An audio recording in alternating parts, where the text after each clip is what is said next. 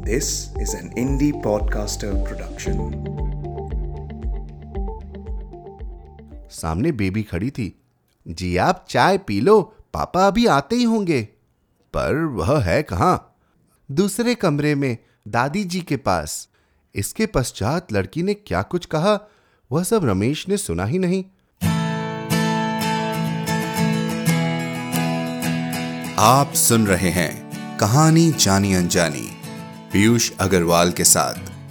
चलिए, आज की कहानी का सफ़र शुरू करते हैं।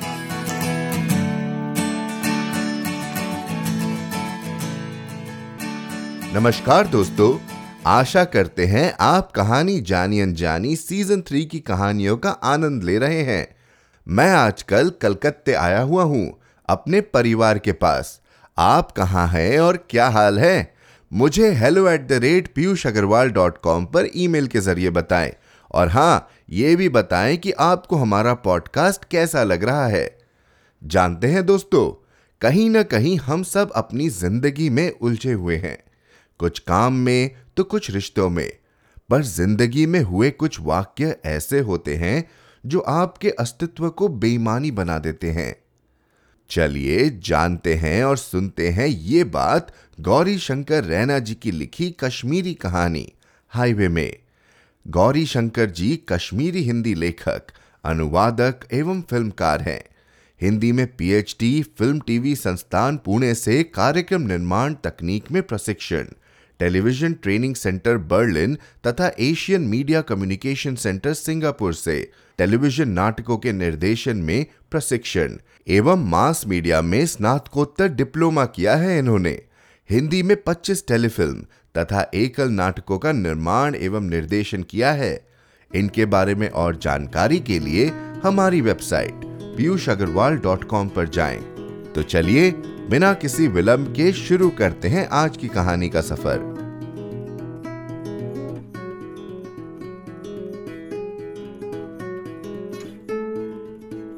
हाईवे, गौरी शंकर रैना।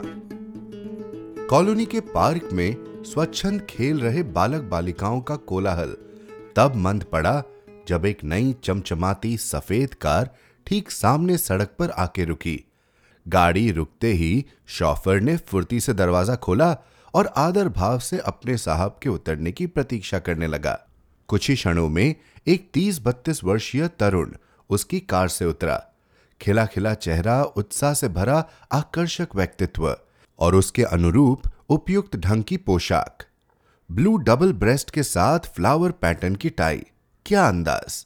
आस पड़ोस के बच्चों ने एक नज़र भर देखा और फिर से अपने खेल में तल्लीन हो गए।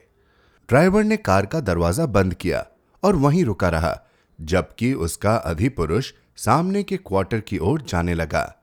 लॉन के बीचों बीच चलते हुए जब वह सामने के सरकारी मकान में कदम रखने ही वाला था, तभी महरी भारी सी चिलमची लिए हुए बाहर आई। कौन? किससे मिलना है, साहब? अब बाल कृष्ण जी घर में है क्या? तरुण ने पूछा। पास में टंगी अलगनी पर कपड़े फैलाते हुए महरी अंदर आवाज़ देने लगी। ओ बेबी जी, कोई साहब आए हैं? भीतर से किसी अनुक्रिया के अभाव में महरी ने गीला लबादा एक तरफ़ को अटकाते हुए कहा, अंदर में सभी लोग हैं ना, आप जाओ ना साहब जी। चलने को तैयार था कि तभी किसी ने उत्साह से बाहुपाश में जकड़ लिया। देखा तो बालकृष्ण ही था, उसका प्यारा भाई जाना। पर यह क्या, वह जीवंत चेहरा आज एकदम जर्जर। भाई जाना, यह क्या, इतने कमज़ोर, सब ठीक तो है ना? अरे भाई, ऐसे क्यों बदवास हुए जा रहे हो? बुढ़ापे का पदार्पण है। चलो, भीतर चलो। हाँ हाँ चलिए। अधेड़ अवस्था के बालकृष्ण उसके मौसेरे भाई ने लॉबी में पहुँचते ही उत्साह के साथ परिवार के सदस्यों को बुलाना शुरू किया। अरे, देखो तो कौन आया है। आनंद फानन अठारह वर्षीय बेटी, बेबी, बीस वर्षीय बेटा पप्पू और पत्नी शीला सामने हाजिर हो गए। अरे नमस्कार रमेश भैया घर पर सब कैसे हैं? अरे शीला तुम भी कमाल करती हो। भला इसे घर की सूद कहाँ? आए दिन तो टूर पर रहता है कभी सिंगापुर तो कभी टोक्यो। क्यों रमेश? हाँ हाँ भाईजान आप ठीक कहते हैं। अब मगर भाभी घर के साथ पूरा संपर्क बनाए रखता हूँ हर दूसरे दिन फ़ोन करता हूँ। अब आप यहीं इनसे बातें करते रहेंगे क्या? चलिए भैया जी अंदर चलिए। ऐसा कहते ही शीला ने बेबी को भी इशारे से रसोई की ओर भेजा। रमेश अपने मौसेरे भाई के साथ उसके सजे सजाए ड्राइंग रूम में चला आया वही बड़ी सी खिड़की वाला कमरा, पर कितना बदला बदला सा। रमेश इस कमरे में आज कई वर्षों बाद आया था। लाला जी के रहते यहाँ अलग ही रौनक होती थी। खिड़की के पास रखे दीवान पर वह बड़ी शान से बैठे रहते थे। धवल स्वच्छ कुर्ता पजामा पहने। गीता प्रेस की कोई धार्मिक किताब लिए खिड़की से टेक लगाकर बैठे रहना उनकी दिनचर्या का एक हिस्सा था। जीवित होते तो पूरा घर सिर पर उठा लिया होता। रमेश के लिए इलायची और बादाम वाला कहवा अब तक क्यों नहीं आया? लीजिए अंकल। हाँ रमेश ने देखा कि सामने बेबी पानी का ग्लास लिए खड़ी है। ट्रे में से ग्लास उठाते हुए जब उसने पूछा कि वह आजकल क्या कर रही है तो बेबी ने मुस्कुराते हुए जवाब दिया बी कॉम फाइनल तभी पप्पू भी चाय और बिस्कुट आदि लिए भीतर आया। अरे, तुम चाय पियो, मैं अभी आया। यह कहकर भाईजान बरामदे की ओर जाने लगे। बच्चे भी ट्रे और खाली ग्लास लेकर बाहर चले गए। रमेश को अपने मौसेरे भाई का इस प्रकार उठ खड़ा होना और फिर चले जाना अटपटा सा लगा। पर स्वजन का यह आचरण उपेक्षणीय था। रमेश ड्राइंग रूम की दीवारों में न जाने क्या तलाशने लगा। बेबी की बनाई हुई पेंटिंग कश्मीर से पहले कभी लाई हुई रंगीन कागज़ और शीशों से सजी कांगड़ी। लाला जी का एनलार्ज किया हुआ फ़ोटो टीवी, पप्पू के स्कूल मेडल पहलगांव में शीला और भाईजान का भुट्टे खाते हुए खींचा गया फ़ोटो पप्पू का इंजीनियरिंग कॉलेज में अपने मित्रों के साथ लिया गया फ़ोटो बच्चों के बड़े होने और समय गुजरने के साथ साथ कितना परिवर्तन आया है इस ड्राइंग रूम में। एक समय था जब इस कमरे में केवल एक दो कैलेंडर झूल रहे थे और एक कोने में होता था लाला जी का हुक्का। उस हुक्के को लेकर बाप बेटे में आए दिन हाय तौबा मची रहती थी। जितना भी भाई जान लाला जी को तंबाकू पीने से रोकते थे, उतना ही वे ज़्यादा पीने लगते। शीला भी इस हुक्के को लेकर दूध का दूध और पानी का पानी करना चाहती थी, मगर दोनों की एक न चलती। तंबाकू की गंध सारे क्वार्टर में सुबह शाम तैरा करती यह गंध लाला जी की मौजूदगी और उसके शासन का आभास कराती। इसका श्रेय लाला जी की पत्नी शोभावती को भी जाता है, जो निष्ठापूर्वक अपने पति की सेवा करती और उसकी सुख सुविधा का ध्यान रखती। इसलिए हुक्का स्टूल पर विराजित रहता और लालाजी दीवान पर। लाला जी के इस कमरे में शोभावती हर रोज शिव के कैलेंडर के सामने बैठ अपने इष्ट देव का आह्वान करती। पर वह आज घर में नज़र क्यों नहीं आ रही? हो सकता है मार्केट गई हो, लेकिन बाज़ार जाने की तो उसकी कभी आदत ही नहीं रही। घर में भी तो नहीं लगती।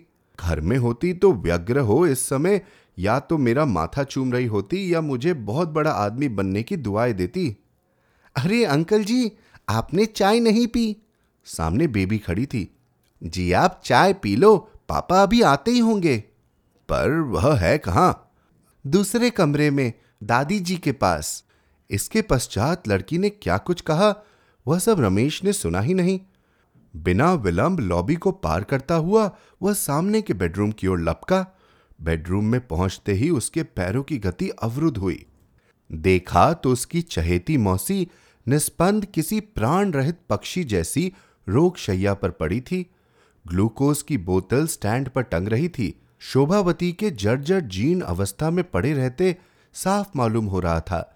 कि उसे अब तक कई ड्रिप लग चुके हैं। क्या यह वही मौसी है जो बारामूला के गाँव में साल भर का धान अकेली कूटती थी और थकने का नाम भी नहीं लेती थी? कड़ाके की ठंड में बर्फीली सड़कों पर मीलों का सफ़र पैदल तय करती थी। रमेश को लगा कि वह सुन होता जा रहा है और पसीने से तर बतर उसकी काया कांपने लगी। रमेश की वृत्ति का अनुमान करते हुए भाईजान ने तुरंत कुर्सी दी और उसे बैठने को कहा। अनमना सा झेपते हुए रमेश बैठा, मगर शोभावती के चेहरे को एक टक निहारता रहा। उसकी मौसी के माथे पर आज न तो चंदन का तिलक ही था और ना ही गले में लद्दाखी मोतियों की माला। बेसुध सी पड़ी वह वृद्धा, काश कुछ बोलती। इसकी कभी ना खत्म होने वाली बातें विस्मृति में तो नहीं खो सकती। अरे रमेश, न जाने यूनिवर्सिटी में क्या करता है? जल्दी से पढ़ाई खत्म कर। मेरी अच्छी बाबी मौसी, तुम यह क्यों नहीं समझती कि कोर्स अपने समय पर ही पूरा होता है और इम्तहान भी किसी कायदे कानून के तहत होते हैं? वो तो ठीक है, पर देख, लाला जी अभी सर्विस में हैं।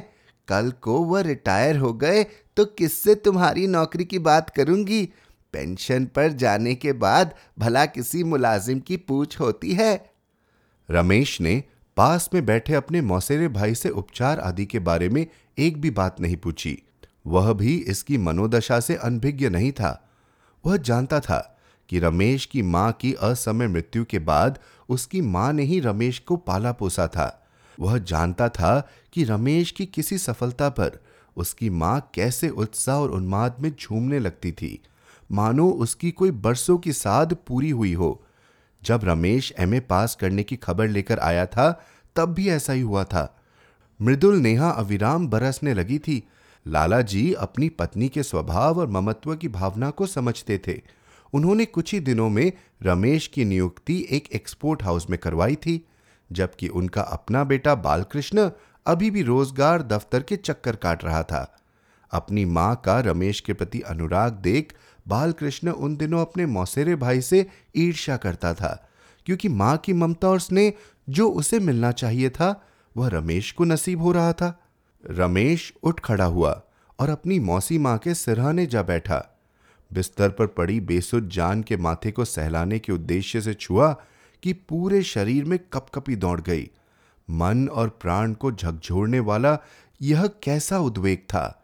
उसे बोर्ड रूम होटल का कमरा, मौसी माँ का दुलार और फिर वह खामोश बेडरूम क्षणिक दृश्यों की तरह एक स्थिति से निकाल दूसरी अवस्था में ले जाते रहे। निस्तब्धता के उन क्षणों में रिक्तता का आभास बढ़ने लगा। वह बेचैन होने लगा। इस शहर में आए उसे तीन महीने हो गए थे। पर क्या नब्बे से ज़्यादा दिनों की अवधि में पंद्रह मिनट निकाल पाना कठिन था? इन बूढ़ी आँखों ने कितना खोजा होगा? क्या ये आँखें रमेश को फिर से देख पाएँगी? प्रश्नों का सिलसिला और यह खामोशी। निशब्द रमेश उठा, खड़ा हुआ। हालाँकि उसके माथे पर चिंता की रेखाएँ साफ़ नज़र आ रही थी, पर वह एकदम से क्यों चलने लगा? यह उसका भाईजान समझ ना सका। कुछ पूछे या न पूछे, इसी उधेड़ बुन में रमेश के साथ चलते चलते उसका मौसेरा भाई भी क्वार्टर के दरवाजे तक आ गया। रमेश रुका और उसने जेब से अपना विजिटिंग कार्ड निकाला। उस पर कोई फ़ोन नंबर लिखने लगा। अब तक बेबी शीला और पप्पू भी वहाँ आ चुके थे। शीला कुछ कहने लगी, शायद यह कि रमेश को रात के खाने के बाद ही जाने देना चाहिए। लेकिन भाईजान के संकेत ने उसे चुप कराया। रमेश ने अपना फ़ोन नंबर फिर दोहराया। भाईजान ने कार्ड को संभालते हुए अपने बटुए में रखा और दोनों गले मिले। दृढ़ता से बड़े भाई ने छोटे का हाथ पकड़ा और कुछ कहे बिना ही सब कुछ कहते हुए विदा करने लगा। बालकृष्ण के परिवार से रुखसत होकर रमेश बाहर लॉन की तरफ़ चल पड़ा। अंधेरा गहराने लगा था। अब कहीं कोई बच्चा नज़र नहीं आ रहा था। रमेश को देखते ही शॉफर के बदन में फिर से फुर्ती आई। उसने कार का दरवाज़ा खोला और अपने साहब की हाजिरी बजाने लगा। रमेश कार के पास आया लेकिन उसमें बैठा नहीं। आ, सर आपको लेने कब आऊँ? मैं अपने आप आऊँगा। लेकिन सर अभी तो आपको कई जगह जाना होगा। अब कहीं नहीं जाना। जाओ गाड़ी होटल ले जाओ। अच्छा सर। ड्राइवर कार ले गया। रमेश ने क्वार्टर को एक बार फिर देखा और आगे बढ़ने लगा। स्ट्रीट लाइट टिमटिमा रही थी। मौसम में नमी और दूर दूर तक चुप्पी। खाली सड़क पर रमेश के कदमों की आहट तीव्र होती गई। उसने अपने टाई की नाट ढीली की, कमीज के ऊपरी दो बटन भी खोल दिए। फुटपाथ पर बैठे किसी भिखारी ने आवाज़ लगाई। रमेश ने कनखियों से उसे देखा और चलता रहा। कोट का बटन खोला जेब से रुमाल निकालकर माथे को पोछने लगा। हवा कुछ तेज बहने लगी। हाथ का रुमाल एक झोंके के साथ किसी झाड़ी में उलझ गया। उस तरफ़ कोई ध्यान दिए बिना ही रमेश बढ़ता रहा। उसे अपनी प्रतिष्ठा, अपना पद सब बेमानी लग रहा था। बिना किसी लक्ष्य के वह चलता रहा। अब वह बाहर हाईवे पर आ गया था। लंबा, चौड़ा राजमार्ग। बेमकसद मंजिले। उसने बाएँ देखा, न दाएँ। बस अपनी सीध में चलता रहा। न जाने कब तक।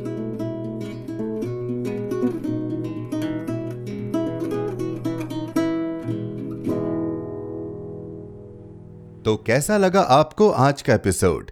हमें ईमेल करके बताएँ। Hello at the rate Piyush Agarwal dot com पर।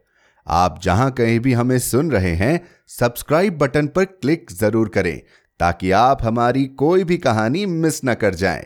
साथ ही एप्पल पॉडकास्ट और स्पॉटिफाई पर हमें रिव्यू और रेटिंग देना ना भूलें। मिलते हैं अगले शुक्रवार एक और कहानी के साथ। कहानी जानी अनजानी पॉडकास्ट में अपना योगदान देने के लिए जाए पीयूष अग्रवाल डॉट कॉम पर और सपोर्ट द शो लिंक पर क्लिक करें। यह पॉडकास्ट आपके ही योगदान का नतीजा है। आज के एपिसोड की प्रोड्यूसर हैं देवांशी बत्रा। आप सुन रहे थे कहानी जानी अनजानी पीयूष अग्रवाल के साथ, जो कि इंडी पॉडकास्टर की एक पेशकश है। तो हम आपसे मिलते रहेंगे हर शुक्रवार। तब तक के लिए अपना ध्यान रखिए, स्वस्थ रहिए और मुस्कुराते रहिए।